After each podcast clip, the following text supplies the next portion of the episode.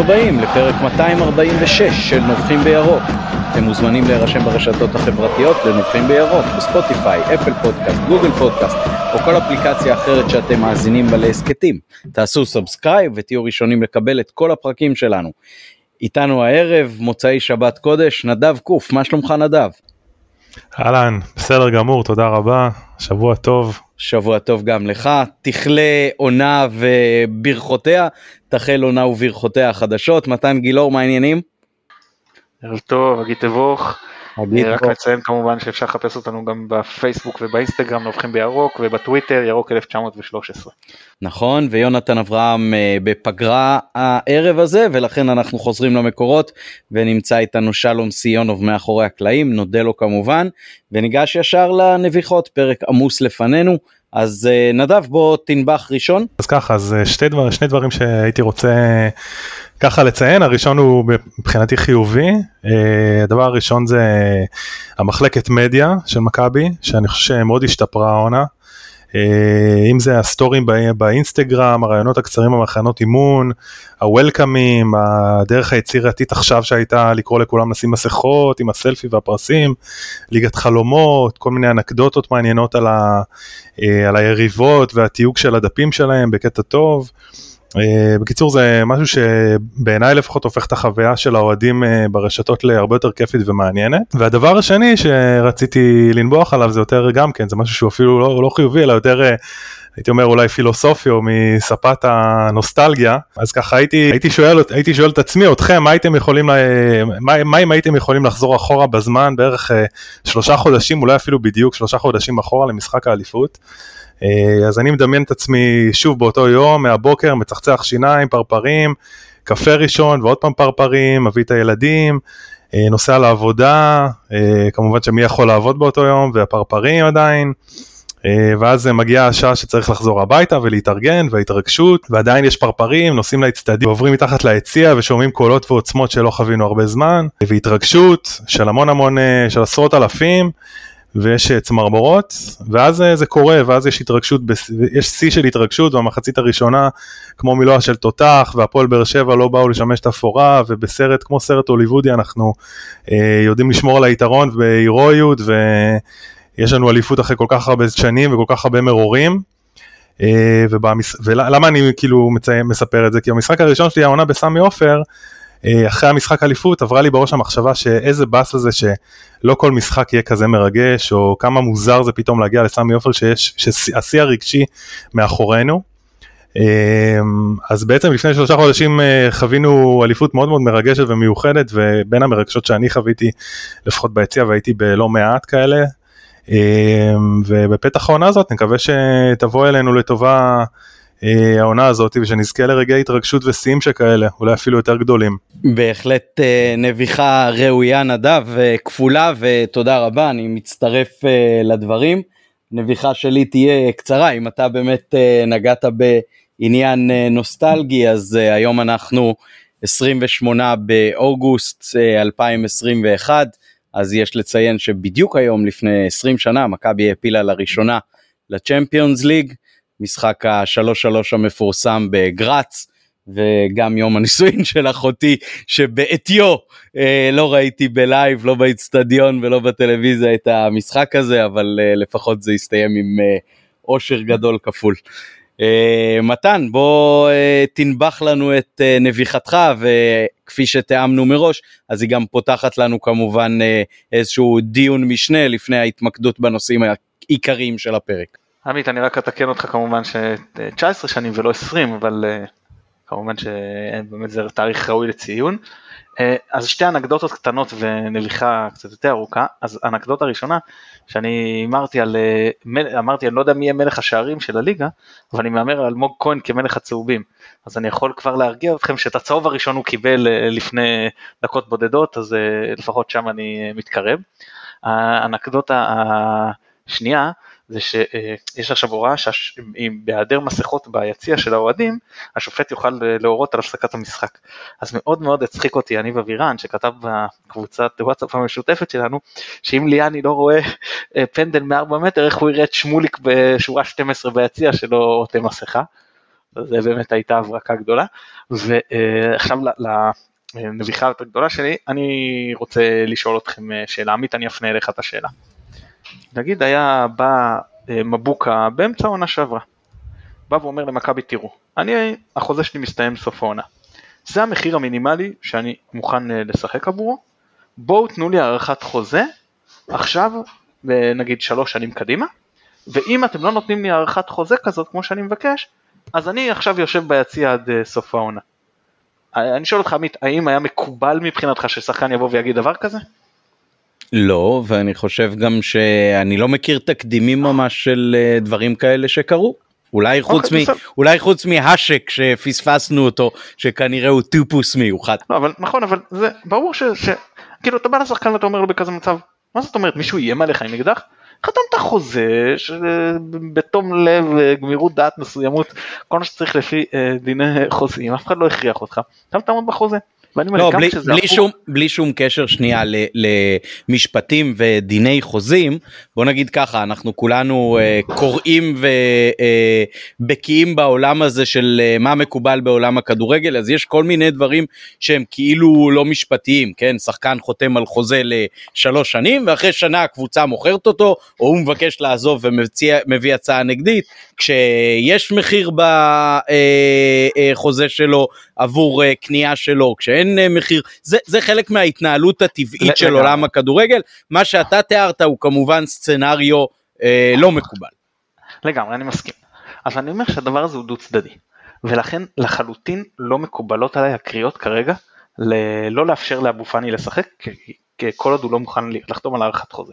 אני אומר שזה דו כיווני, כמו שאף אחד לא היה מקבל מצב שמבוקה היה בא ואומר לקבוצה, תראו זאת ההצעה שלי, או שתקבלו אותה, או שאני יושב ביציע, אי אפשר לבוא להגיד לאבו פאני, ואני לא אומר שהקבוצה עושה את זה, אני רק אומר שיש אוהדים שדורשים שזה מה שיקרה, ואומרים שהקבוצה לא יכולה לבוא להגיד לאבו פאני, או שתחתום או שתשב ביציע, לא לא, זה לא עובד ככה. יש חוזה וצריך, אף אחד לא הכריח את אה, ינקלה לחתום על החוזה, לא טוב לך, יכולת לא לחתום, חתמת אז עכשיו תעמוד בחוזה, כאילו, ולא לעמוד בחוזה ברמה המינימלית של אוקיי אני אשלם לו את השכר המינימלי של מה שהוא מרוויח וזהו, לא לא, אתה צריך לאפשר לו להיות חלק אינטגרלי מהקבוצה. עכשיו, אה, אני אומר מהצד של אבו פאני, תראה, יכול להיות שהוא חושב שהוא שווה 400 ומציעים לו 300, למה שהוא יחתום? למה? כי זה מתאים לנו כאוהדים? או יותר מזה, יכול להיות שהוא חושב שהוא יכול להתקדם, שהוא יקבל הצעה טובה ב- בסוף העונה מבחוץ, והוא לא רוצה ש... והוא אומר, אם הקבוצה שתקנה אותו נגיד, תהיה מוכנה להשקיע סתם דוגמה מיליון אירו. זאת אומרת, אני רוצה את המיליון אירו אליי בשכר או מענק חתימה, אני לא רוצה שחלק מזה ילך למכבי. כן, זה לגיטימי לגמרי, אני לא מבין מה, מה בכלל הבעיה ומה הטענות כלפיו. Uh, כמובן שאני אשמח אם הוא יחתום, כי אני חושב שהוא שחקן מצוין, ו... uh, ואם המועדון מעריך אותו בצורה מסוימת, אה, כלכלית מסוימת, והוא חושב שהוא לא, אז, אז אין, אז אפשר גם לחכות לסוף העונה. וגם אבו פאני מסתכן, הוא מסתכן שתהיה לו עונה גרועה, ואחרי זה יסכימו לקחת אותו רק בפחות כסף, הוא מסתכן בזה שתהיה לו פציעה חמורה, ואז שוב הוא, הוא, הוא אה, יהיה שוויו ירד, אז יש פה סיכון ויש פה סיכוי, ואם הוא מוכן להמר על עצמו זה עניין שלו. היה בעלים של אה, שיקגו בולס, אמר שכל פעם שהוא ישב עם אה, מייקל ג'ורדן או סקוטי פיפן על הערכות חוזה, הוא אמר להם אל תחתמו, חבל אתם תבואו עוד עונה, שיגמר לכם החוזה, סביר להניח שתקבלו יותר, אבל הם א' רצו כבר עכשיו את העלייה בשכר, ב' הם ידעו שפציעות, כושר גרוע, דברים כאלה קורים, בעיקר פציעות זה ההימור. והוא אמר להם, ואחרי זה הם באו בתלונות, אז הוא אמר, כאילו על השכר שלהם שלא מצדיק, הוא אמר להם, אני אמרתי לכם לא לחתום, אני אמרתי לכם לחכות. אז אבו פאני לא רוצה לזה, הוא בזכותו רוצה לקבל את החוזה שהוא חושב שהוא שווה, ואם מכבי לא חושבת שהוא שווה את זה, אז אין בעיה. אז שמכבי לא תיתן לו חוזה, ותסתיים העונה, מכבי יכולה להציע לו, אה, הוא יכול להגיד לה אני מרגיש שאני שווה ככה, מכבי תחשוב שהוא שווה את זה, תשלם לו, תחשוב שהוא לא שווה את זה, לא תשלם לו והוא ילך וזה גם בסדר, כמובן שוב אני מקווה שהוא, שהוא ימשיך והכל יהיה בסדר, אבל גם אם לא, אז בסדר, מכבי לא תקום ותיפול על מוחמד אבו פאני. אז אני בכלל לא מבין את הטענות כלפיו, הוא לא עבד והוא לא חייב למועדון אה, שום דבר מעבר למה שהמועדון אה, חייב לו, כאילו מבחינת יחסים אה, דו צדדיים. ואני עוד יותר, מה ש... או לא פחות מזה, הפריע לי האמרה, שאמרו, הקשבתי לרדיו חיפה לפאנל אחרי המשחק, אז אמרו על אבו פאני, שהוא יישב ביציע, למה? כי תיתן את הדקות לשחקנים שהם אלה שישרתו אותך בעתיד. אם בעתיד הוא לא הולך, אה, אה, אתה לא הולך ליהנות ממנו, אז אל תיתן לו דקות עכשיו. אז אני רוצה להגיד איזה שני דברים. אחד מאיפה אתם יודעים כאילו זה שהוא לא מוכן לחתום עכשיו על הארכת חוזה לא אומר שהוא לא יחתום על חוזה נוסף בסוף העונה. כבר קרו מקרים ששחקנים במועדון לא הגיעו להסכמה באמצע העונה נגיד רוקאביצה שקרה לנו לפני החוזה האחרון שלו ואז הוא אה, לא, לא הייתה הארכת חוזה נגמרה העונה וחידשו חוזה והכל היה בסדר גמור והוא המשיך אצלנו עוד עונה זה גם יכול לקרות עם אבו פאני גם לטווח יותר ארוך. בבית חבר'ה זה לא מאור לוי ולא מחמוד ג'אבר הוא לא במצב שאתה נותן לו דקות כדי ליהנות מהפוטנציאל שלו. הרי מאור לוי, אם היית אומר עכשיו, מאור לוי נגיד, נגמרת לו החוזה סוף העונה והוא כנראה יעזוב, סתם דוגמה. לא היית נותן לו דקות, בוא נגיד את האמת, או כמעט לא היית נותן לו דקות. לאבו פאני אתה לא נותן דקות כדי ליהנות מאיזה משהו עתידי. לאבו פאני אתה נותן דקות כי הוא מצדיק את זה מקצועית, כי הוא מספיק טוב כדי היום לקבל דקות במכבי חיפה, זה, זה הסיפור.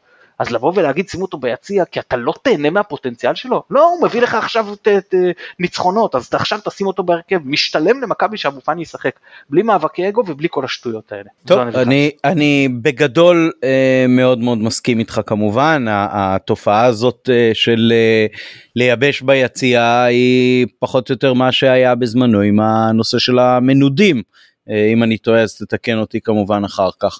אה, אני כן... המנודים היה קצת, אני רק אגיד לך, המנודים לרוב, לרוב היה קצת אחרת, זה היה יותר שחקנים שרצו שיעזבו ולא הביאו הצעות, ואז רצו לגרום להם כאילו להיות מוכנים להתפשר בתנאים ולעבור למועדון אחר. אה, כן, חלק, כאילו חלק. וחלק, חלק וחלק, נכון. לדעתי עם גולסה למשל, זה היה עניין של אה, אי חתימה על הארכת חוזה, אם אני זוכר נכון. אני, רק אציין שוב עמית, אני אדגיש את זה כדי שאחרי זה לא יבואו אלינו בטענות ככה עם האי אה, חיבה של מכבי כרגע כלפינו, אני לא אומר שמכבי מתכננת, או אפילו חושבת, או משהו בכיוון, של לשים את אבו פאני ביציע, או להפעיל עליו איזושהי סנקציה אם הוא לא יחתום על חוזה. אני לא אמרתי דבר כזה. לא, לא, אנחנו מנהלים, כן, אנחנו מנהלים דיון תיאורטי, כפי שהתקיים ב... אה, רדיו חיפה שדווקא צידדו בסוג של מהלך כזה, אה, או לפחות חלק ממשתתפי הפאנל עד כמה ששמעתי. אה, אז אני אומר, אני, אני בגדול כמובן מאוד מסכים איתך, בטח אה, זה יהיה טיפשי מבחינת מכבי אה, לאבד את מה שאבו פאני יכול לתת לה עכשיו, כי עכשיו הוא, הוא שחקן שתורם לה מאוד, אחרת הוא לא היה עולה בהרכב בחלק גדול מהמשחקים. ושנית, זה ככל שנוקטים בצעד כזה, זה רק מקטין את הסיכוי ליהנות ממנו בהמשך העונה באופן כזה או אחר, אם חלילה ממש ממש לא תהיה ברירה.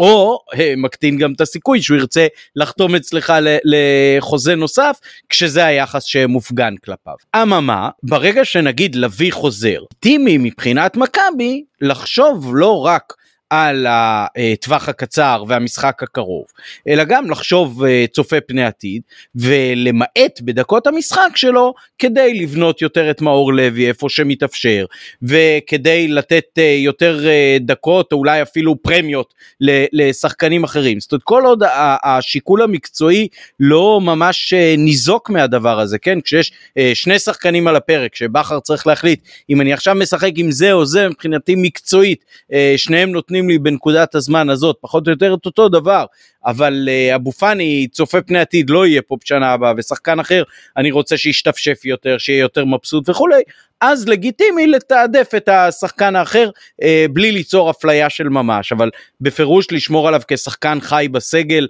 זה מאוד מאוד חשוב מבחינתי בטח עכשיו כשלוי עדיין פצוע ואם מכבי מציעה לו להאריך את החוזה והוא, והוא לא אה, מסכים אז אה, אה, זה, זה לא מצבים של אה, אולטימטום אוקיי הוא אמר לא מכבי אמרה אנחנו רוצים אה, אנחנו לא מעלים לך את ההצעה זאת אומרת המשא ומתן לא נגמר.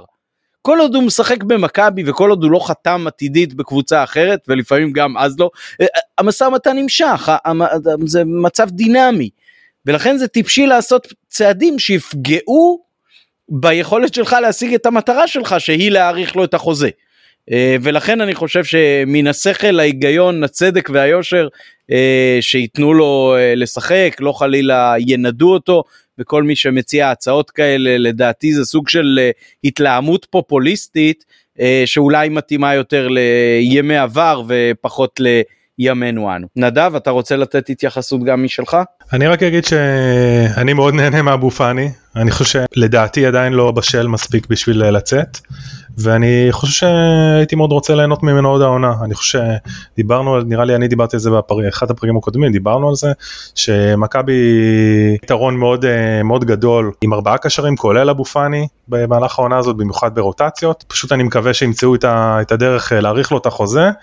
אה, ולהגיע לעמק השווה ככה שהוא ימשיך ויימכר כש, כשבעיניי יגיע הזמן לדעתי עכשיו זה עוד לא הזמן. אוקיי okay, אז כמו שאמרתי לכם בהכנות שלנו אז אה, כל אחד ייתן על המשחק אה, ניצחון על בקו 4-0 בבית בפלייאוף של הקונפרנס את הנקודת מבט שלו על אירוע מסוים או על המשחק כולו מה שמתאים לכם. אני רוצה לדבר על האופן שבו אני ראיתי את השער הראשון, כי בדיוק בפרק הקודם מתן דיבר על אה, היתרון שיש בלראות את המשחק.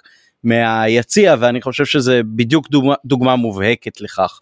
אז כבר כשבעצם אה, הייתה עבירה ונשרה כדור עונשין לטובתנו אז אמרתי חצי בצחוק לטל עופר שישב איתי חבר שלי עם הבן שלו בן אה, תראה זה מכבי לא לקחה פה יתרון כי יש לנו תרגיל מהבלטה הזאת ולא ידעתי עד כמה אני עתיד להיות צודק ואז התמקדתי בזמן ההכנות לבעיטה לא במה שקורה בתוך הרחבה אלא הסתכלתי על שרי והשופט וראיתי את השופט אומר לו תוריד את הכדור תוריד את הכדור.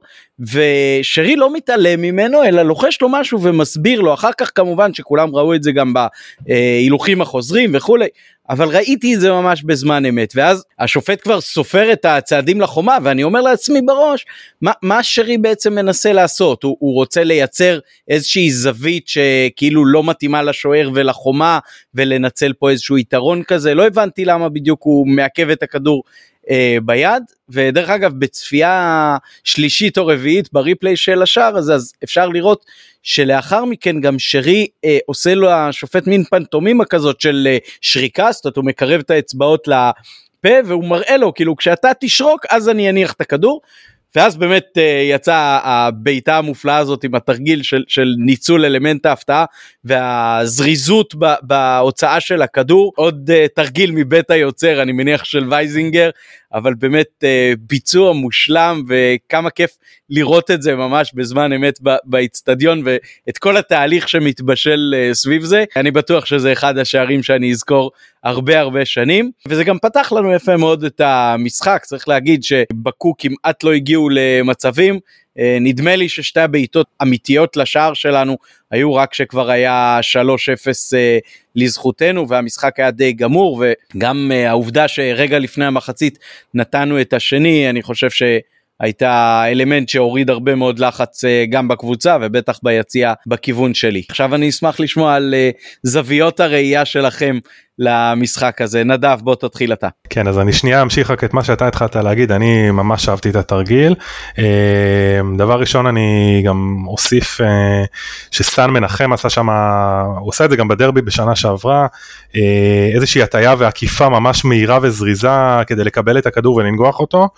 מושלם כאילו ובכלל באופן כללי על, ה, על המצבים הנייחים זה כמו מי שמכיר Mortal Kombat זה כמו קסמים כאלה שיש ואם אתה יש איזה טריק שאתה יודע ואתה יכול לתת, אה, אתה זוכר את המקשים כמו שנקרא, אה, ואת הסדר, אז אתה, אה, זה נותן לך יתרון גדול על היריב ולהביא לנוקאוט, וכל טריק הוא גם בצבע, כאילו יש לך, אז אני, אני מת על הדבר הזה. וזהו, וכאילו כתבתי לי כמה דברים על המשחק, אבל הדבר המרכזי ש, שאני רוצה להתייחס אליו זה סטריין. סטריין, אני מאוד אהבתי את התנועות גוף שלו ואת ה touch שיש לו בכדור. אמ, אני ככה מה שהצלחתי אה, אה, לשים לב הוא בעצם אה, הוא מאוד אוהב להיכנס לרחבה אמ, ויש לי תחושה שהוא ואצילי בצד ימין יעשו דברים מאוד יפים. אה, ואני חושב שמה שכן הייתי רק מצפה ממנו לתק... או לשפר זה, זה את הסיומת מול השאר, היה לו גם החמצה אה, בחמישי אה, קצת שלומי ילד וגם נגד, נגד הפועל תל אביב. זה, זה ככה הדברים ש... והדבר האחרון אולי שאני כן אתייחס זה הטיימינג של הגולים ביום חמישי שהיו בזמנים מצוינים, גם דקה 19, גם דקה 46 ודקה 50, זמנים מאוד מאוד קריטיים במשחק, קצת מזכיר את העונות של מרקו בלבול. זהו מבחינתי. התכוונת מבחינת ההחמצה אה, הקודמת של סטריין בעצם למשחק שהיה בחצי גמר הטוטו מול הפועל תל אביב. בדיוק, בדיוק, היה לו איזה החמצה שם בתוך הרחבה שהוא כן, בעט כן, מעל ממש השער מאיזה 6 רגע מטר. אחרי שהוא ו- עלה, בתרגיל יפה מאוד דרך אגב. בסדר, טוב, מתן, בוא אה, כנס עכשיו אתה עם אה, נקודות אה, סיכום שלך, או אה, הפריזמה שלך למשחק ביום אה, חמישי והעפלה לשלב הבתים. אז ראשית, אני חושב שזה המשחק הכי טוב של מכבי העונה, משחק מצוין, גם התקפית, גם הגנתית, קצב משחק, לחץ, באמת, כל הפרמטרים, אה, אולי קצת היה אפשר לשפר את הדיוק מול השאר, עוד היינו מבקיעים יותר, אבל באמת, משחק פשוט אה, פנטסטי, בסדר, לקראת הסיום הורדנו הילוך, גם כי זה היה גמור וגם כי הכושר הגופני הוא מה שנקרא עוד לא בשיא, וזה, וזה בסדר וזה לגיטימי, וגם מזג האוויר כמובן לא היה הכי נוח לכדורגל. אבל אני מאוד מאוד נהניתי ממכבי כבר אה, רצף משחקי בית שאנחנו באים וממש אה, כיף לראות את מכבי עם התקפה שבאמת מייצרת מספרים לא נורמליים. אה, וכמובן החזרה לשלב הבתים אחרי כל כך הרבה שנים זה באמת משהו מרגש וכיף. ממש אמרתי לעצמי יש ככה כל כך הרבה כמות פעמים שאני כבר לא מסוגל לספור מהרגע שיצאתי מהיציע עד שהגעתי לרכב. הזכרתם שני דברים אז אני רוצה להתייחס אליהם למגנים. ההחמצה של ריינסטריין, אין לי בעיה עם החמצה, החמצות זה דבר שקורה. חוסר פרגון זה מה שהפריע לי. כאילו בסדר, שחקן חדש, אתה רוצה להוכיח את עצמך את זה, אבל וואלה, כאילו כדור רוחב שם ואתה קונה את עולמך. ולגבי סאן מנחם, אני חושב שהוא, למרות שאצילי עם שער שני בישולים וסחיטת פנדל, אני עדיין חושב שסן מנחם היה מצטיין במשחק, הוא איזו טעות אחת שהייתה לו שכבר המשחק היה גמור, באמת, משחק הגנתי ברמה מאוד גבוהה, משחק התקפי, הצטרפות, הכנסות כדורים, אפילו עקיפה של שחקנים, גם הנגיחה לשער, מספר אחד על, ה, על המגרש. תראו, מכבי פתחו בסופו של דבר מאוד דומה למה שפתחנו בבקו, חוץ מההבדל שהפעם ביהלום, זה היה יהלום מובהק, כן, רק שהפעם ביהלום חזיזה היה ב... פינה השמאלית של המאוין, רודריגז מאחורה, אבו פאני בימנית ושרי מקדימה, ודין דוד ואצילי היו סוג של צמד חלוצים, כשזה נכון שאצילי טיפה יותר מושך לקו ימין ודין דוד טיפה יותר מושך פנימה, אבל עדיין זה אפשר לקרוא ל-442 יהלום. זה נכון שבשלבים יותר מאוחרים של המשחק זה גם השתנה ממש ל-433, ממש עם, עם שחקנים בצדדים. תראה, זה עבד לבכר במחצית הראשונה במשחק הראשון, וזה עבד לו גם הפעם.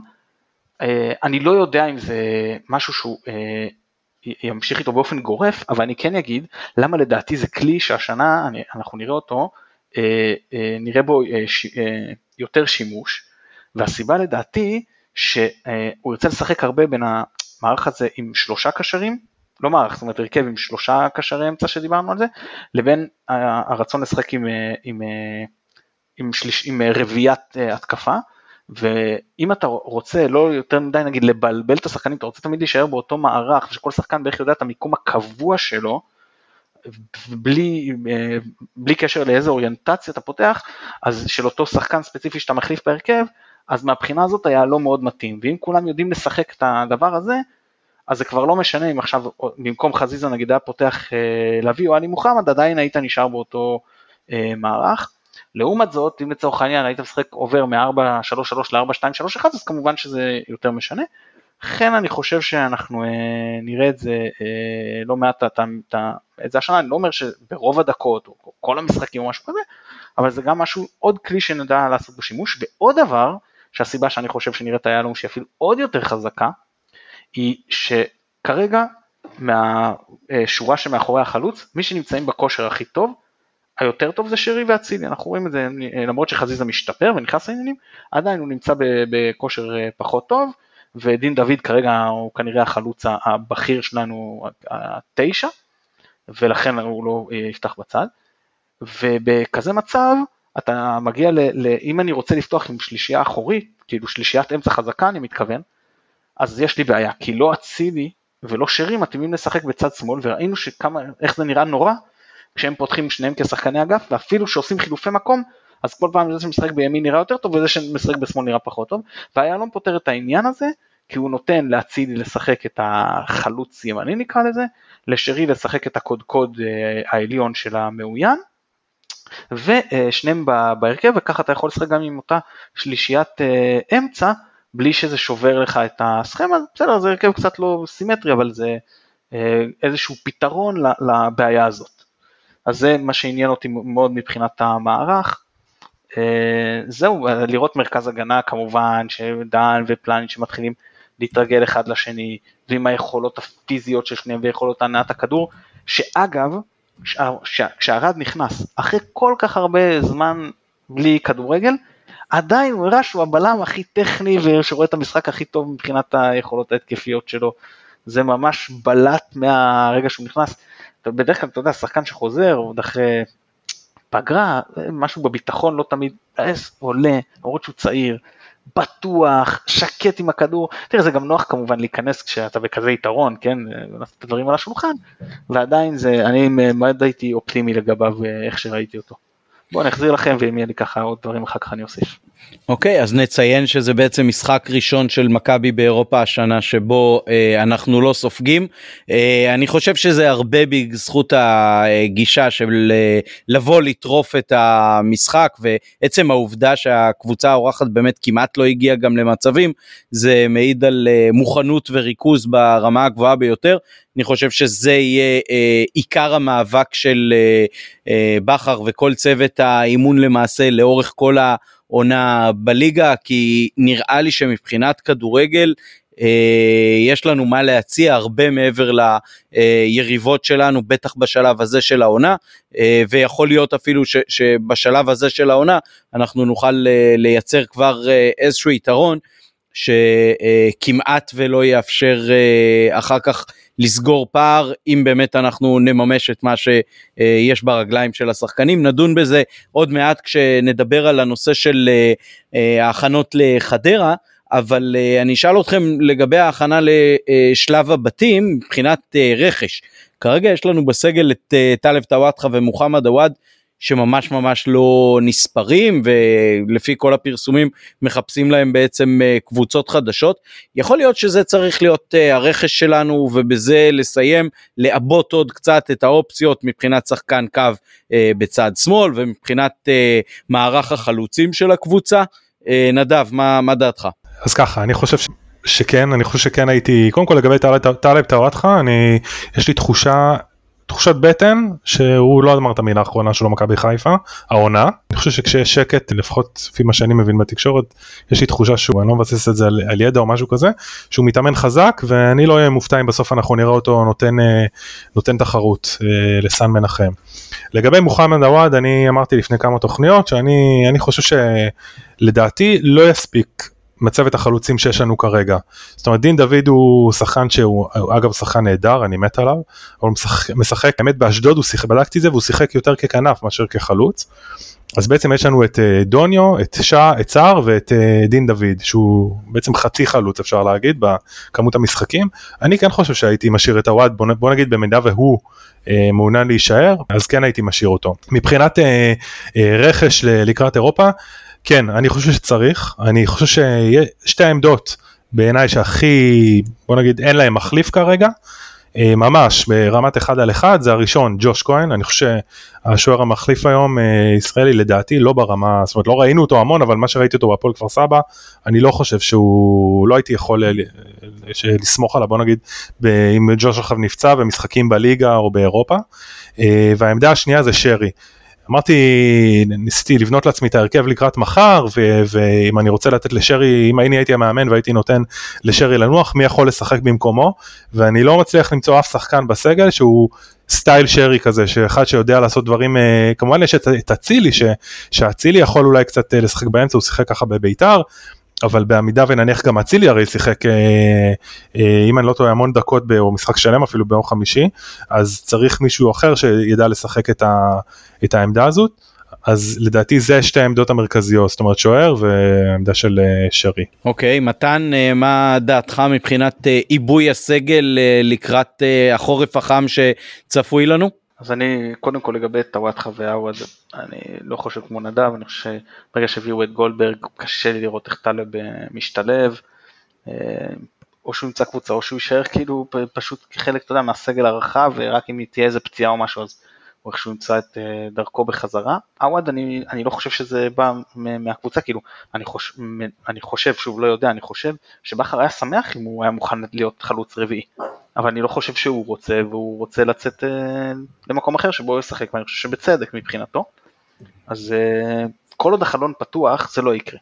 אם החלון ייסגר והוא לא ימצא מקום אחר, אז אה, אני מניח שהוא רוצה להיאבק פה על דקות, כי בניגוד לטלב אני חושב שכן יש לו סיכוי אה, לקבל. עכשיו לגבי רכש, אני חושב, בסדר מדברים על משפטי, שזה אחלה, אני לא יודע ככה מה יעשו עם ישראלי, אבל בסדר, אז ימצאו לו משהו אחר. חייבים מבחינתי שחקן לשמאל, זה נכון שדין דוד שיחק את רוב הדקות שלו שם באשדוד, זה נכון שהוא יודע לעשות את זה, אני חושב שהוא יותר טוב כתשע, ממש, וכרגע הוא גם בכושר הכי טוב מבין שחקני התשע שלנו, אז אני הייתי רוצה לראות עוד שחקן שמסוגל לשחק שם במקום אה, חזיזה, אה, והשם כרגע הוא צ'יבוטה, צ'יבוטה מבחינתי זה מצוין, שחקן ש... אה, הוא לא, לא ממש בסגנון כמו חזיזה, הוא שונה וזה נותן לך עוד סט כלים קצת אחר, שיותר, נגיד אם חזיזה הוא סוג של קשר צעד אז, אז אה, צ'יבוטה הוא יותר כמו דין דוד, כאילו חלוץ צעד שהרבה יודע להיכנס לאמצע, שחקן מהיר, לא, אני, אני, אם יביאו את משפטי וצ'יבוטה, אני חושב שזה מצוין. לגבי מחליף לשרי, זה לא שאני מתנגד, אבל א', אני חושב שכן אשכנזי עם כל זה שזה סט כלים אחר, כן יכול לאייש את העמדה הזאת. וב' בסדר אז גם אם אין את שרי אז, אז אין בעיה, עוברים לשחק 4-3-3 אה, עם אה, שני שחקנים על הקווים ושחקן באמצע, עם השלישייה שלנו החזקה באמצע, בלי שחקן שהוא 10 קלאסי, שזה גם בסדר גמור, אין, אה, אפשר, אפשר לתפקד ככה. כן, צ'יבוטה זה בהחלט אופציה, אני חושב שתשמח את כולם. אם אני זוכר נכון, גם uh, כשהוא היה בבני יהודה הוא שיחק יחד עם uh, חזיזה ואשכנזי, אז יכול להיות גם שזה משהו שמבחינת uh, הקליטה יכול להקל והוא אה, אחרי שהוא כבר אה, שיחק זאת אומרת מגיע שחקן אה, בכושר לא נגיד מישהו כמו ניקיטה שהוא מחוץ למסגרת קבוצתית כבר כמה וכמה חודשים. אוקיי אז עוד נושא שהכנו לנו להיום זה נושא מחאת הכרטיסים אז בעצם קיבלנו אה, הודעה על כך שחדרה החליטו להוזיל את הכרטיסים כפי שארגון האוהדים אה, הקופים הירוקים אה, דרש וגופים נוספים שנייה שנייה ברשותך לא, לא, אני לא חושב שגם נדב רצה להגיב למה שאמרתי על שרי וגם אה, אני רציתי עוד מילה על ההגרלה לפני שאנחנו עוברים לדבר על הכרטיסים אם אפשר ברשותך. אז בבקשה אז בואו אז uh, מתן אולי תמשיך אתה ואז uh, נדב ייכנס עם ההתייחסות פשוט תמשיך את הטקסט שלך. מאה אחוז אז, אז אני רק אגיד לגבי ההגרלה שאני מודה שמאוד התאכזבתי מההגרלה אני חושב שיצאה לנו הגרלה קשה השנייה אולי הכי קשה מבין הבתים ו, ו, אני לא מתרגל, אני פעם, לא מעניין אותי כבר לקבל יריבות אה, כאילו סקסיות או גדולות, קל וחומר שלא מדובר פה על ברצלונה וריאל מדריד, כן?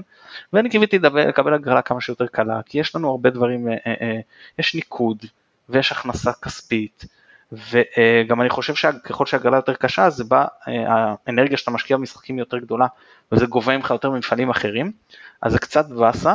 אבל בכל זאת עדיין אני חושב שמכבי כמובן צריכה לבוא אבל לנסות לנצח כל משחק ואולי כן אה, ככה עם איזה קמפיין טוב להצליח להפתיע ולהפיל לשלב השני למרות שאני מודה שאני סקפט. כן אה, אני חייב להגיד שגם אני מאוד התאכזבתי זה בהחלט הגרלה קשה מאוד ואפילו לא בטוח שאפשר יהיה אה, לנסוע למשחקים לפחות אה, נכון לעכשיו זה מאוד מאוד מוטל בספק. אז אם כבר אתה מגריל ערים אה, כאלה אה, אטרקטיביות לטיול אז לפחות ליהנות מהטיול.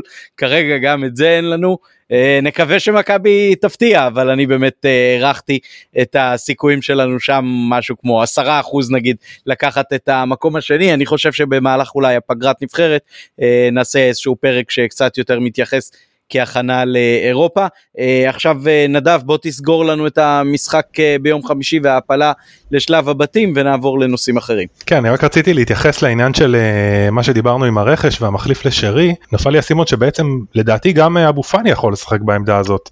במידה מסוימת אני חושב שנגד מכבי תל אביב הוא סוג של בכר העלה אותו קצת קדימה, אני מאוד מאוד אהבתי את זה, אז זו אופציה בהחלט אפרופו הדיון הקודם שלנו על אבו פאני, זה אולי רק מחזק את זה ש...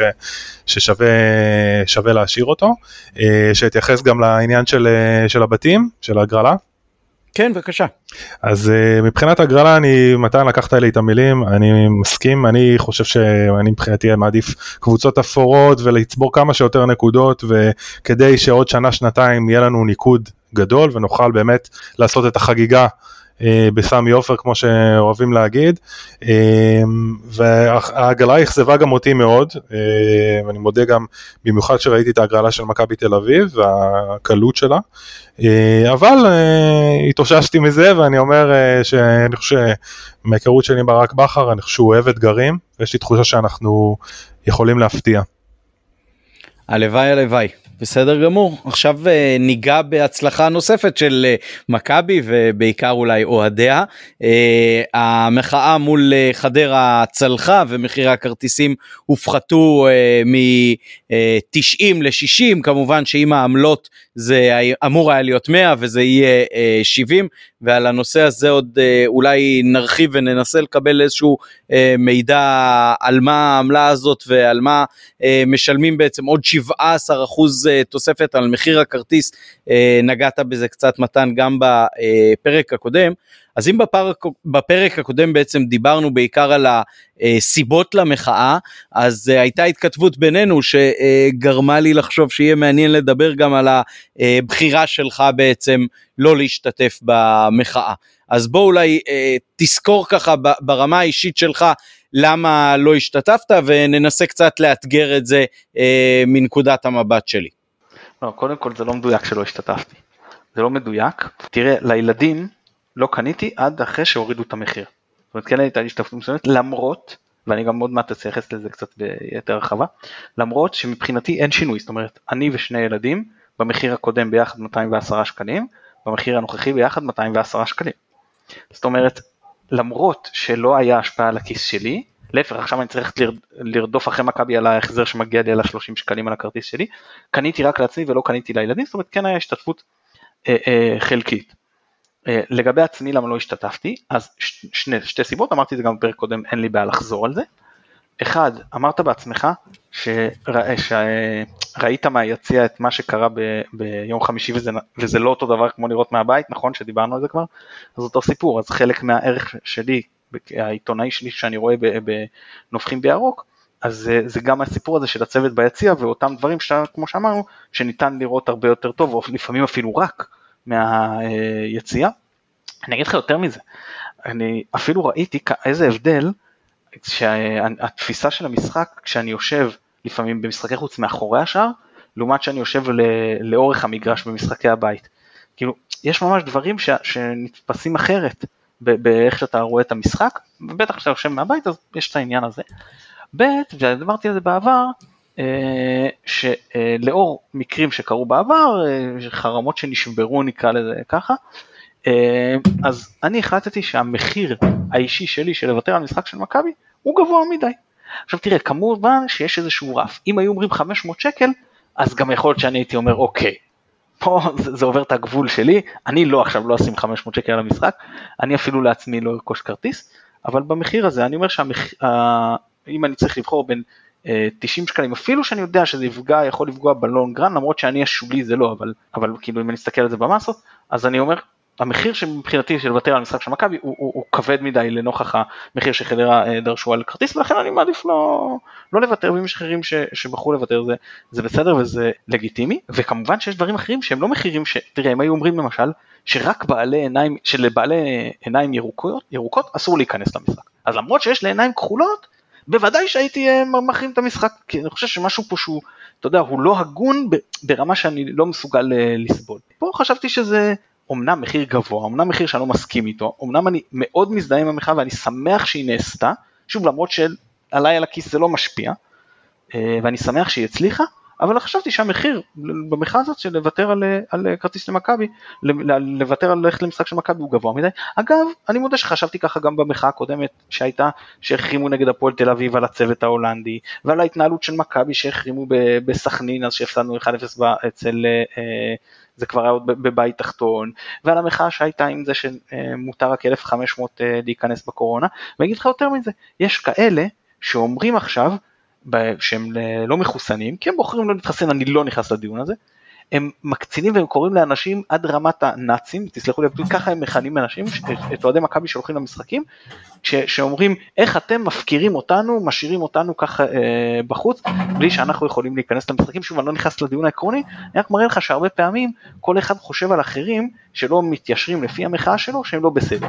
אז אני ראיתי ברשתות החברתיות שאנשים רושמים על מי שקנה כרטיס למשחק ולא לא נכנסתי לדיונים האלה, זה לא מה שרשמו אליי באופן אישי, אבל רשמו שמי שקונה הוא טיפש, הוא חזיר, הוא אגואיסט, הוא לא גבר, הוא לא אוהד מכבי, כל מיני כאלה דברים. אני אומר אין בעיה, זכותכם לחשוב את זה, אבל אני מבקש שאתם תלכו לאותם אנשים שהם עכשיו מהארגון שמוביל את המחאה הנוכחית הזאת, תלכו ותגידו להם בפנים, על זה שאתם שברתם אז באשדוד, אחרי שמחאה הצליחה נגד כפר סבא והורידה את המחיר מ-80 ל-50, ואחרי שמחאה הצליחה נגד פתח תקווה והורידה את המחיר מ-80 ל-50, אתם שברתם את המחאה על, על עניינים של אגו נגד אשדוד, העדפתם לשלם את ה-80, ואחרי זה דפק אותנו לאורך כל העונה וגם העונות אחר כך, שהרבה משחקים שלא קיבלנו אחיד, כי קבוצות ראו שאין שיניים, אז אתם תלכו לאותו, לאותו, לאותם ראשי ארגון שהיו אז, ואתם תגידו להם שאתם לא גברים, ואתם טיפשים, ואתם אה, אה, אה, חזירים, כי זה קל לרשום את זה במרשתת ככה כשהארגונים מאחוריך. אבל אם העניין הוא העיקרון, אז אני רוצה לראות את אותם אמיצים הולכים ואומרים את זה גם לארגונים, כי זה לא משנה מי מוביל את המחאה, נכון? זה עניין עקרוני.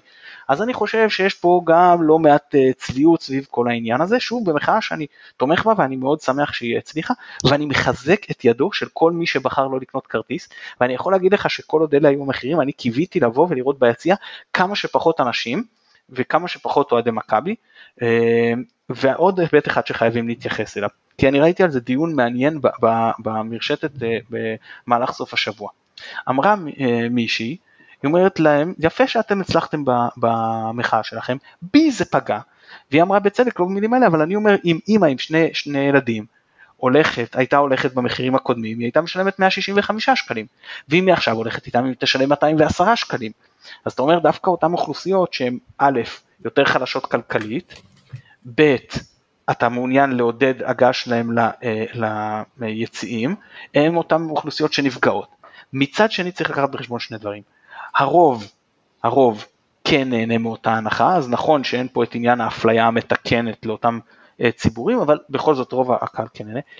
ב', חדרה בהקצאה הראשונה שהם העבירו, העבירו 3,000 כרטיסים ואמרו רק שליש מתוכם זה כרטיסים מוזלים. עכשיו השאלה היא פה האם שליש היה נשאר גם אם היו מגדילים או שזה היה נשאר את אותם אלף כרטיסים. כי אם אנחנו מדברים על אלף כרטיסים מוזלים לעומת כל הכרטיסים, נגיד שהפוטנציאל הוא 5,000, אז לעומת 5,000 כרטיסים במחיר יותר נמוך, אז ודאי שזה בטל לא בשישים אבל זה בטל בחמישית בסדר?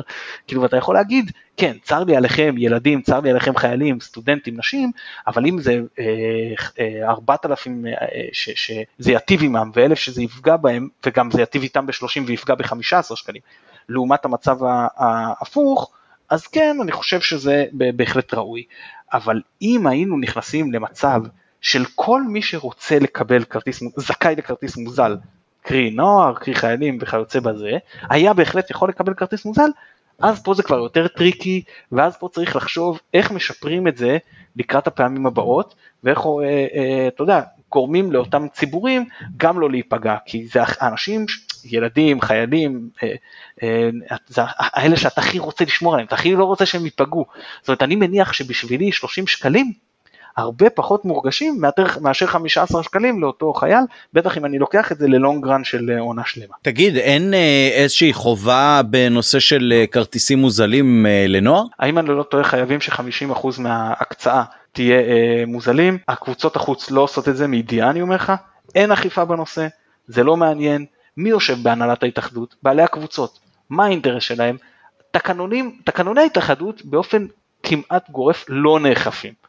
אז יש דברים שנאכפים, זאת אומרת תקנון אליפות בגדול נאכף, אבל המון תקנונים לזה, אם זה עניין רדיוסים, תקנון בקרה תקציבית לעניין פרסומים, לעניין כרטיסים, באמת אתה יכול לעבור, אם יצא לך לשבת לקרוא תקנונים, לבד אתה תבחין לב כמה תקנון, אה, סעיפים שלא אה, לא, לא מיושמים ולא נאכפים. טוב, אני חייב להגיד שאני לא מבין עד הסוף את העמדה שלך, זאת אומרת בהתכתבויות בינינו, אה, אז ציינת שאין פה שום עניין של היעלבות.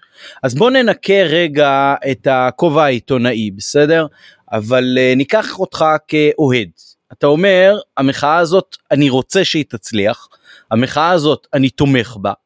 Uh, אני חושב גם שבחרו מקרה שהוא לגיטימי, זאת אומרת אולי יהיו לגיטימיים יותר, אבל uh, יש uh, לגיטימציה לפעולה הזאת, זה אפילו לא רק אתה אומר, אפילו מכבי אומרת uh, שזה היה במקום. ומצד שני, אתה אומר, בגלל שפעם קרה ככה וככה, אני החלטתי שלי קשה מדי לוותר.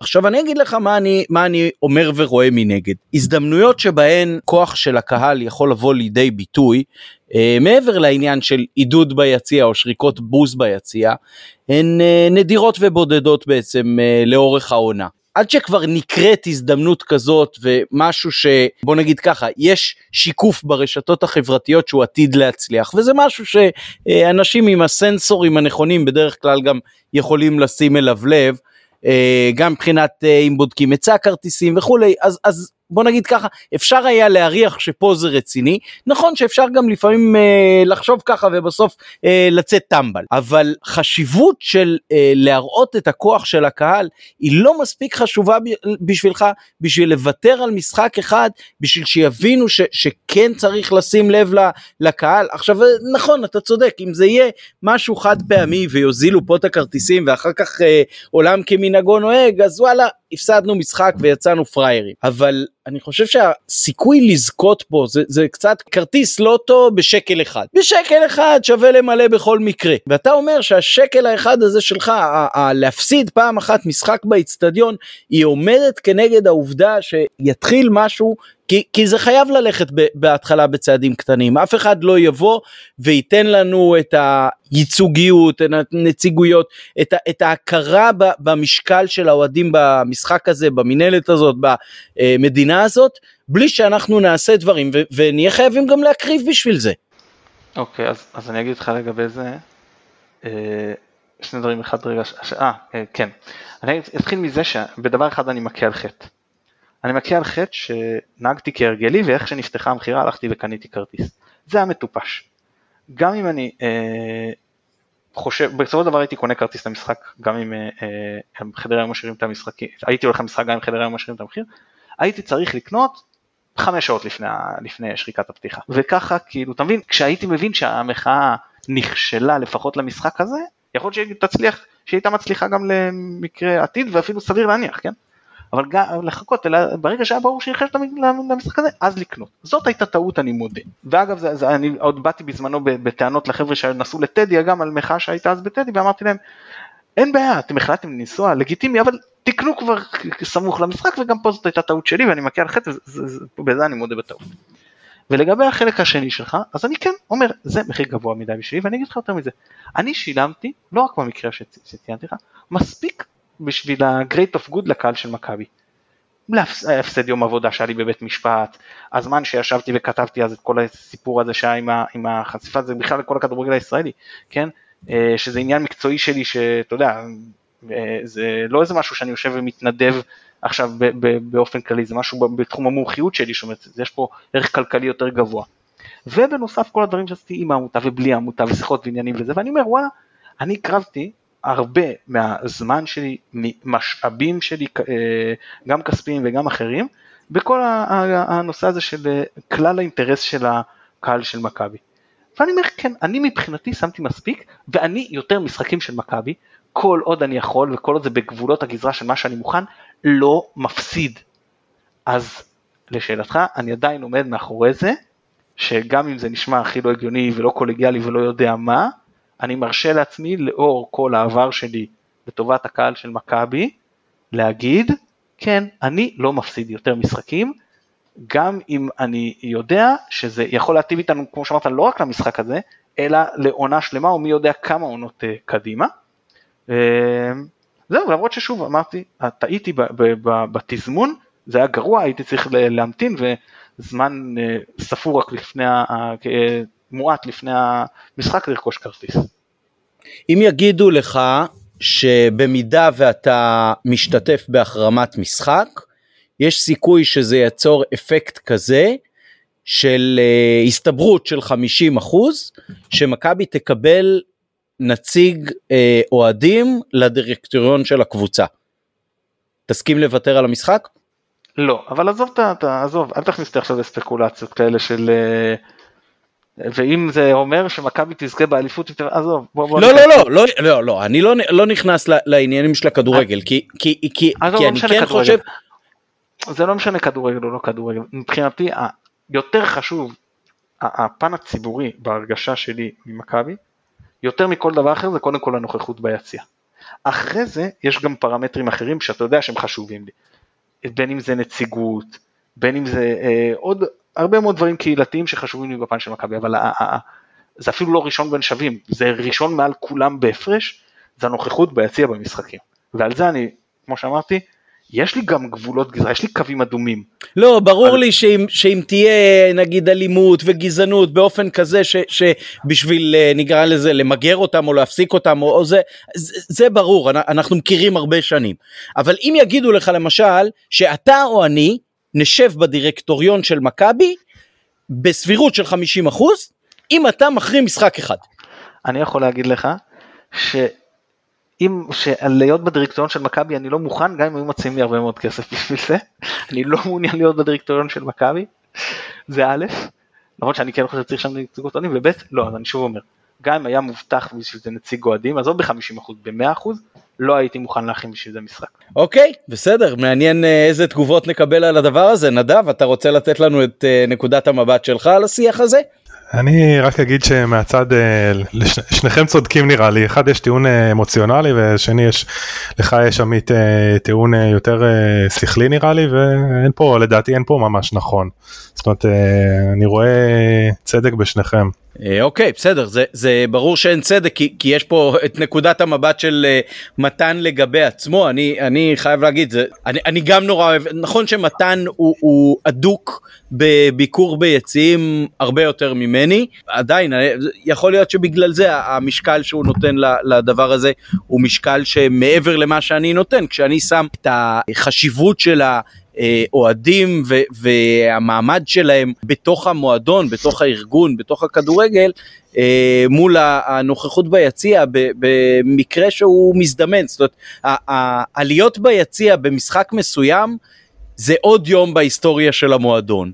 יהיה משקל ופעולה ושינוי במדיניות כתוצאה מהכוח של האוהדים, זה בעיניי לא עוד יום בהיסטוריה, אלא נקודת ציון אה, סופר דרמטית בהיסטוריה. תראה, אני, אה, אני כאילו את, אתם נראה לי הולכים יותר הרבה יותר ממני למשחקים אני גם אה, אה, מחר אה, גם כתבתי לכם אני לא אוכל להגיע אבל אני כן חושב שבסוף אם מדובר על משחק אחד לי באופן אישי משחק מחר הוא מאוד קרוב לבית אני אה, אה, זה קלאסי כאילו מבחינתי לנסוע למשחק ומסיבות אחרות אני לא אוכל להגיע אבל אני חושב ש... אם בסוף ההקרבה הזאת של משחק אה, יכולה להוביל ל-20-80 הזה, אוקיי, היה יכול להוביל לשינוי גדול ולזה שעוד עכשיו אה, כל העונה יהיו מחירים אה, מוזלים, אז כן, אני חושב שהייתי אוכל, אוכל נושך שפתיים והייתי, והייתי נשאר בבית, אבל זה אני, זה, זה הדעה שלי. גם קרה לי אגב שהייתי כבר עם צעיף בדלת ועוד לא תגידו בדרך למשחק נגד חדרה אלא בדרך לדרבי ואשתי עצרה אותי וילד בבית חולים אז גם זה אה, גם חס וחלילה שלא יקרה אבל זה דברים שקורים. הדבר השני אני רוצה להגיד שגם דברים בי משתנים ואני אה, אה, פעם היה לי מילואים על משחקים של מכבי והייתי מפספס כי יש מילואים מה לעשות. ובשנים האחרונות באתי ואמרתי למפקד שלי טוב תראה אני הפסדתי מספיק משחקים של מכבי בשביל מילואים. אני יותר בשביל מילואים לא מפסיד משחקים של מכבי, אז אתה תפנה אותי כשיש משחק ואין מה לעשות, אני כבר מהוותיקים של היחידה וזהו, אני יותר לא נשאר, ובאמת היה פעם אחרונה זה היה אני חושב שטרסבורג, כי מאז זה כבר היה קורונה וזה ולא יצא לעשות מילואים, אז אה, ובאמת יצא, נסעתי למשחק למרות שכאילו רצו שאני אשאר יותר מאוחר באותו יום אפילו עד לבוקר שאחרי. אז אני אומר אותו דבר, אני הפסדתי מה שנקרא בגלל מחאות לטובת הקהל של מכבי, זהו, אני יותר בשביל זה לא מפסיד. טוב בסדר אה, נקווה שנקבל במהפכות קטיפה את כל מה שאנחנו מבקשים כאוהדים ושלא נצטרך אה, להחרים משחקים בכלל ועכשיו אה, ניגש למשחק עצמו מחזור ראשון בליגה באיצטדיון בנתניה מחר מול הפועל חדרה אז בואו תגידו מה אמורה להיות הגישה של מכבי בעצם למשחק הזה שהוא סוג של המשחק הכי גנרי בליגה.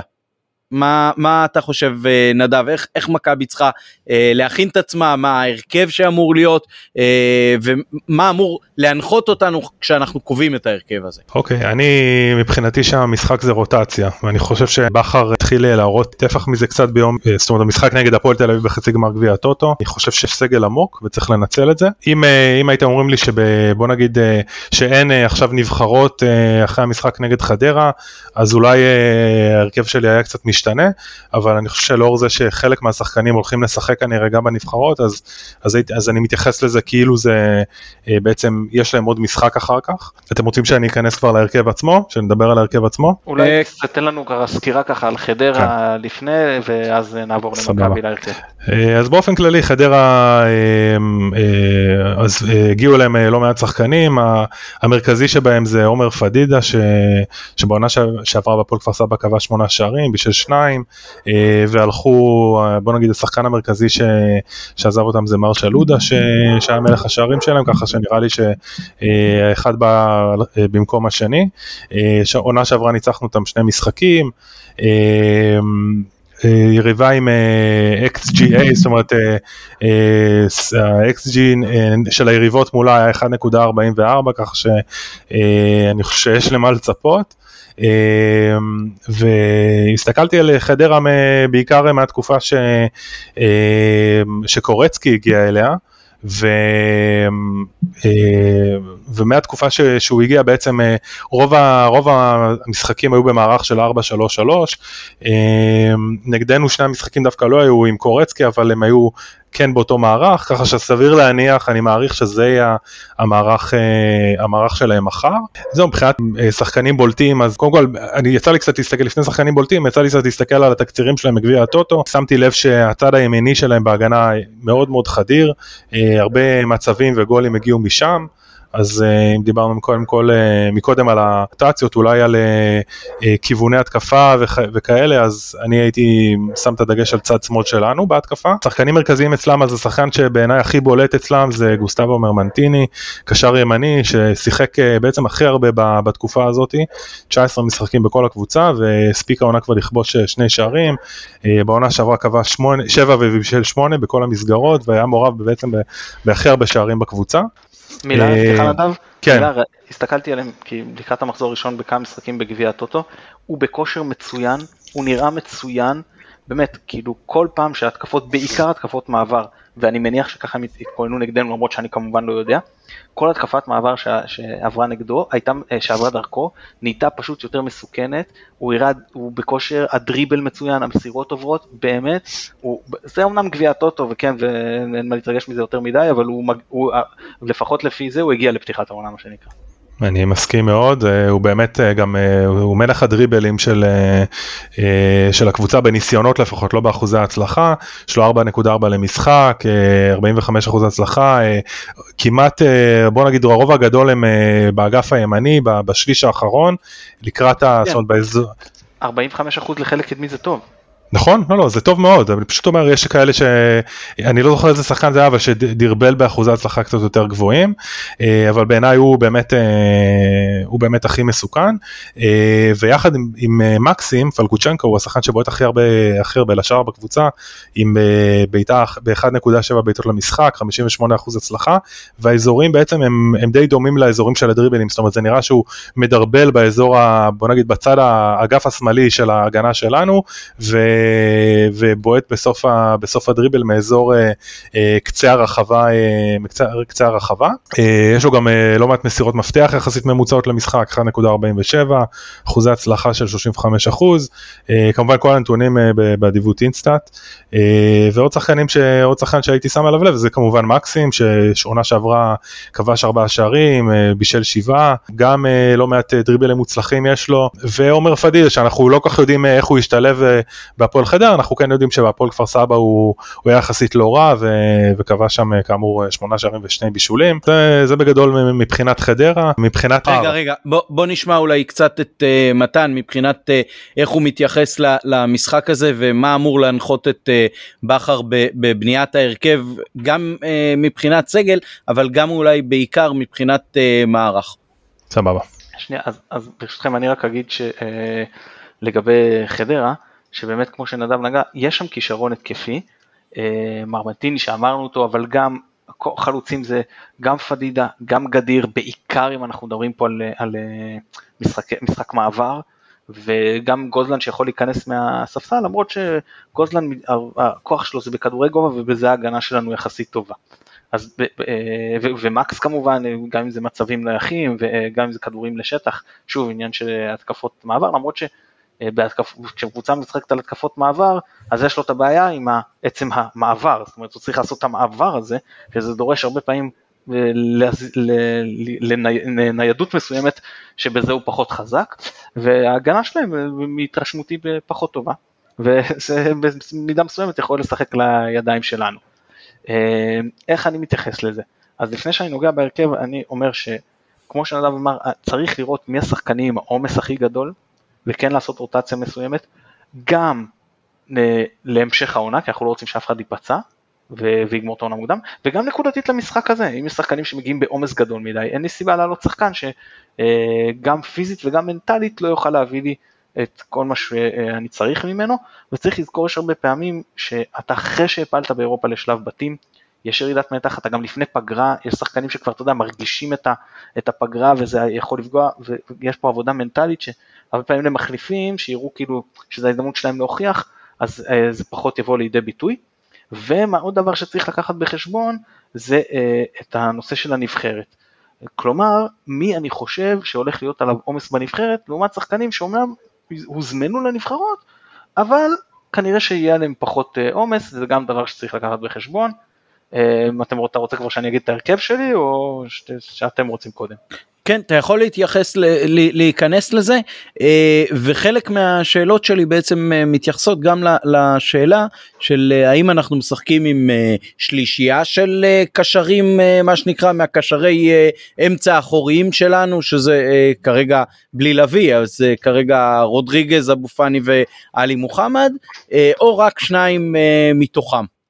וגם ממש פרטנית אולי עמדה עמדה אולי אפשר אפילו לעבור ביניכם בין העמדות. בואו נתחיל ג'וש כהן אני מניח שמקובל על שנינו אבל מעבר לפלניץ' שגם לא, לא צפוי לעומס מהנבחרת וגם בעצם זכה למשחק או שניים נדמה לי מתוך המשחקים האירופיים האחרונים שהוא לא שיחק בהם אז מעבר לפלניץ' בלם לידו אורי דהן או עופרי ארד uh, נדב. אני חושב שלא ולא. אני חושב שהייתי פותח עם גרשון. עופרי ארד מבחינת לא הייתי מכניס אותו כל כך מהר לעניינים הוא יותר מדי חשוב בשביל אה, שיפתח מחר. אורי דהן פתח ביום חמישי ושיחק לדעתי את רוב, המשחק, את רוב המשחק ארד החליף אותו לכמה דקות ואני חושב שהייתי נותן לגרשון לשחק. ארד לא החליף אותו ארד החליף את פלניץ'. את פלניץ' אוקיי. כן, זה מטעה כי ארד נכנס ימינה והוא עבר שמאלה.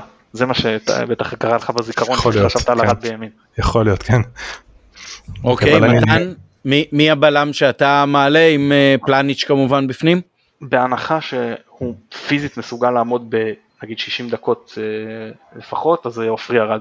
הייתי פותח איתו. יש לי, הבעיה שלי עם גרשון ופלניץ', שלא רק שגרשון ברמה פחות טובה, אלא שזה דורש מאחד מהם לשחק בימין, וזה מוריד בדרך כלל פלניץ', וזה מוריד את הרמה שלו בצורה מאוד ניכרת, לעומת uh, אותו, uh, כשהוא משחק בלם שמאלי. Uh, זהו, ארד, למרות שהוא זומן לנבחרת, והוא שיחק במשחקים הקודמים בהרכב, אני לא מאמין שרוטר שטיינר יהיה עד כדי כך, אה, איך אני, אני רוצה להיות פה עדין אה, ולא להגיד מנוול, אז אני אגיד אה, עד כדי כך, לא יודע, טוב, אין לי את המילה המתאימה פה, אבל שהוא לא יפתח איתו אחרי שהוא חוזר ככה מפציעה ברצף משחקים, וגם דהן מזומן לנבחרת, אני לא יודע כמה הוא ישחק, אבל אני מהמר על זה שעופרי ארד לא, לא ישחק יותר מדי בנבחרת, ו... אה, לא במשחק הראשון נפתח, אז לכן אני פה לוקח את הסיכון הזה וכן פותח איתו, שוב בהנחה שפיזית הוא מסוגל אה, לעמוד ב-60 דקות. Uh, טוב, אני הייתי עושה הפוך ומעלה את uh, אורי דהן בהנחה שהכושר שלו מאפשר לו לפתוח גם במשחק החוץ הזה מול חדרה. הוא המשופשף, אני חושב שאפשר יהיה לעשות אולי רוטציה, תכף נגיע לזה בעמדות אחרות, אבל פה בתיאום שכבר קיים קצת בינו לבין פלניץ', אני חושב שנכון יהיה לשים אותו בהרכב, אה, כשאני לגמרי לא פוסל שבמחצית אה, הוא מתחלף עם אה, ארד ואז שניהם גם משתפשפים לקראת הנבחרת וגם לא צוברים יותר מדי עומס. אני רק אציין, עמית, אני רק כן. אציין שהוא שיחק את כל מלוא הדקות, גם נגד הפועל תל אביב וגם נגד בקוב, זה כבר יהיה משחק שלישי בשבוע, רק מציין. למרות שאצל כן. בלמים זה פחות קריטי. כן, כן, זהו, זה, זה חלק ממה שעבר לי בראש. גן ימני, סטריין או שמישהו חולק על זה? אני חולק על זה, אני, אני חושב שסטריין, אה, זאת אומרת הוא הראה ניצוצות, אני הייתי אה, פותח עם מאיר, שוב, אני לא חושב שצריך להכניס אותו כל כך מהר אה, לעניין, הוא, הוא, זאת אומרת הוא שיחק משחק שלם, אני לא יודע אם הייתי נותן לו ישר לפתוח, הייתי מחלק ביניהם את הדקות. לא, לא שלם, לדעתי הוחלף. הוא הוחלף אבל הוא, את רוב המשחק לדעתי הוא שיחק לא? את רוב כן אבל לא משחק שלם. ונגד הפועל תל אביב הוא עלה כמחליף. נכון כן. אני חושב שאין עליו כל כך עומס גם הוא זומן לראשונה לנבחרת אוסטרליה. לרוב שחקן מזומן לראשונה בטח בסדר גול כזה זה לא שהוא מגיע מאיזה אתה יודע ליגה בכירה. אז אני לא רואה אותו ישר אתה יודע נכנס להרכב אה, עם המון דקות ולכן הואיל ואין עליו עומס עד עכשיו ואני לא רואה עליו הרבה עומס בהמשך אז אני כן הייתי פותח איתו. כן אולי בכלל כסוג של כלל אצבע אפשר uh, לרמוז לבכר מהכיוון שלנו כן אם אנחנו מסיעים עצה שכל מי שמזומן לנבחרת uh, ברגע שהמשחק uh, מוכרע אנחנו מקווים uh, בשלבים uh, לא מאוחרים מדי נגיד אם, אם יש uh, יתרון של uh, שניים או שלושה שערים אז uh, את כל שחקני הנבחרת אולי כבר uh, נכון יהיה להחליף אבל. אגב, uh, עמית, עמית, משהו כן. ששלחתי לגבי בקו, וסליחה, ואני חייב להגיד את זה. בבקשה. וזה קשור לדן. אני חושב שהעבירה של דן, השופט עשה איתנו חסד, לדעתי זאת עבירה של אדום. עכשיו אין לי בעיה, אני לא בא בטענות כמובן, אני שמח שהוא לא זה, כי אתה לא יודע איך המשחק מתפתח, הובלנו 1-0, ואתה לא יודע מה היה קורה עם עשרה שחקנים, למרות שאם הייתי צריך לנחש איך שהמשחק נראה אז כן הייתי מנחש שהיינו עוברים בסוף, אבל זה כבר, אתה יודע, זה כבר בעייתי. ואני אומר, שחקן בכזה מצב, שעושה עבירה בכזו דקה, עבירה של אדום, זה פשוט להפקיר את הקבוצה. כי, וזה דן שחקן צעיר ש, שפה צריך לבוא וללמד אותו כי זה בסדר, טעות של שחקן צעיר וצריך לראות שזה לא קורה מפה ואילך. כי בדקה כזאת בוא נאמר שיש עכשיו, אתה נותן לשחקן ללכת אחד על אחד, 80% שער אפילו, חטפת את האחד אחד, בסדר, אתה מול קבוצה, אתה יותר טוב, אתה בבית, האחד אחד זה לא מצב שאתה מודח בו, אין בעיה, בסדר, בואו, אנחנו קבוצה טובה, נמשיך, נשחק הלאה, אנחנו יכולים, נשיג את היתרון, אה, לא בטוח, אבל אתה יודע, נאמין בעצמנו שנשיג את היתרון. בשלב כל כך מוקדם, הפיגור שחקן יותר גרוע מאשר אה, לאבד יתרון של שער חזרה לתיקו. אם זה היה דקה 85, הייתי אומר, או, עבירה טובה, תקריב אפילו אדום, אל תיתן לשחקן להכניס לך שער שוויון. אבל בדקה כזאת מוקדמת, זה פשוט צריך להסביר לדן שכאלה דברים, כזה דבר לא עושים. כן, למרות שזה, אני... הוא יצא בזול רק עם צהוב. לגמרי מסכים עם הנקודה הזאת שלך. אה, אני גם אה, עולה עם סטריין במשחק הזה. אה, נעבור לעמדת המגן השמאלי, שון גולדברג או סאן מנחם? מתן. גולדברג. סאן זה השחקן שלדעתי הולך להיות עליו הכי הרבה עומס בנבחרת מכל שחקני מכבי. בניגוד לשאר, אני חושב שהוא המגן השמאלי הפותח של הנבחרת, לא נדע עד שרוטנשטיינר יחליט, אבל זה מה שהיה משחקים קודמים, הוא מצדיק את זה גם, וגם במשחקים הקודמים של הנבחרת אני זוכר כמה התעצבנתי שלא מחליפים אותו ולא נותנים לו מנוחה, הוא משחק משחק אחרי משחק את כל הדקות, אמרתי אוף, אז אני ממש חושב שזה יקרה פעם, והפעם זה לא שני משחקים זה שלושה משחקים, חייב חייב לנוח, גם עובד uh, חזק מאוד ביום חמישי, אז uh, אני פותח עם גולדברג. יפה, טוב, אז יש לנו תמימות דעים לגבי המגן השמאלי.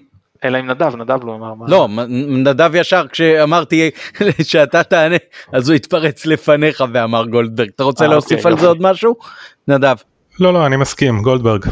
בסדר גמור, אז uh, העם הצביע גולדברג, ועכשיו uh, נעבור בעצם לחוליית הקישור האחורית, נקרא לה uh, ככה, אם תיכנסו uh, ברצונכם לנושא של מערך יותר לעומק אז בבקשה, אבל מבחינת uh, קשרים אחוריים, שניים או שלושה?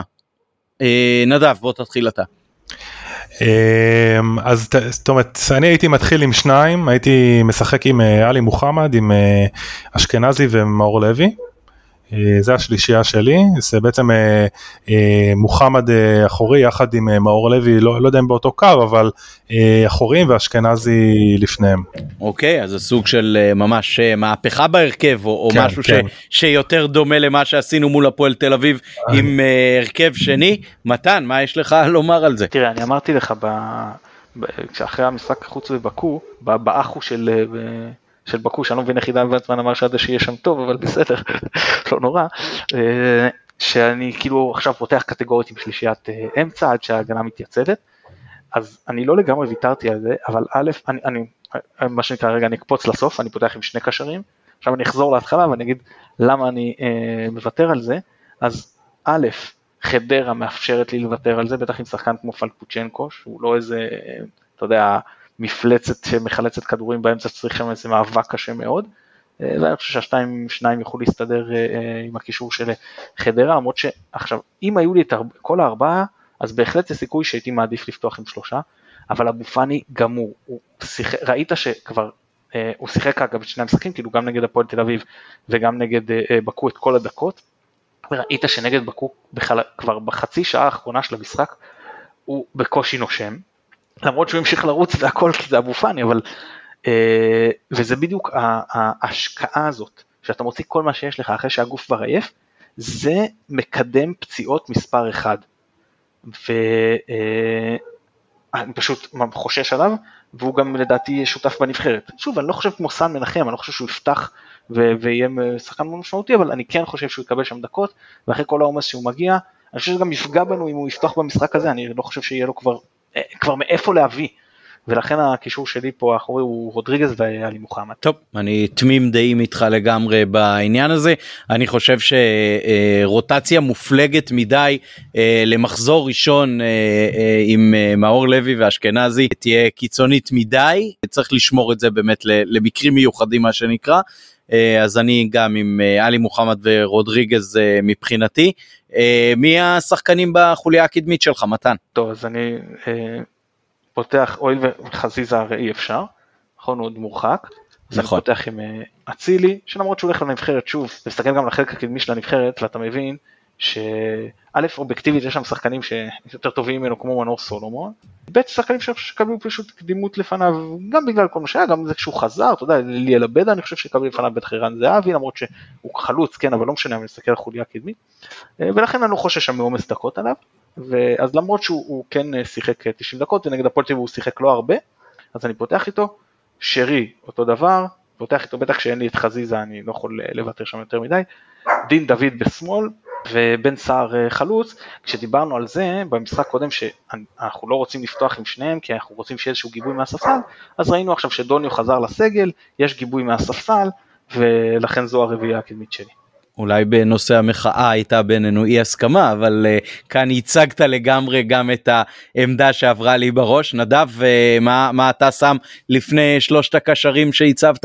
אני שם את דין דוד, בן סער ואת uh, שרי. בכל זאת, למרות שהוא בנבחרת, אני כן הייתי רוצה לתת לו לפתוח ומחליף אותו במהלך המשחק. אוקיי, אה, גישה בהחלט אה, מרעננת ומעניינת. אני גם חושב שברגע שדוניו כבר כשיר כשחקן על הספסל, אז אה, טוב יהיה אם אה, בן סער יהיה זה שיפתח ויש לנו את הגיבוי אם לחיזוק ואם להחלפה.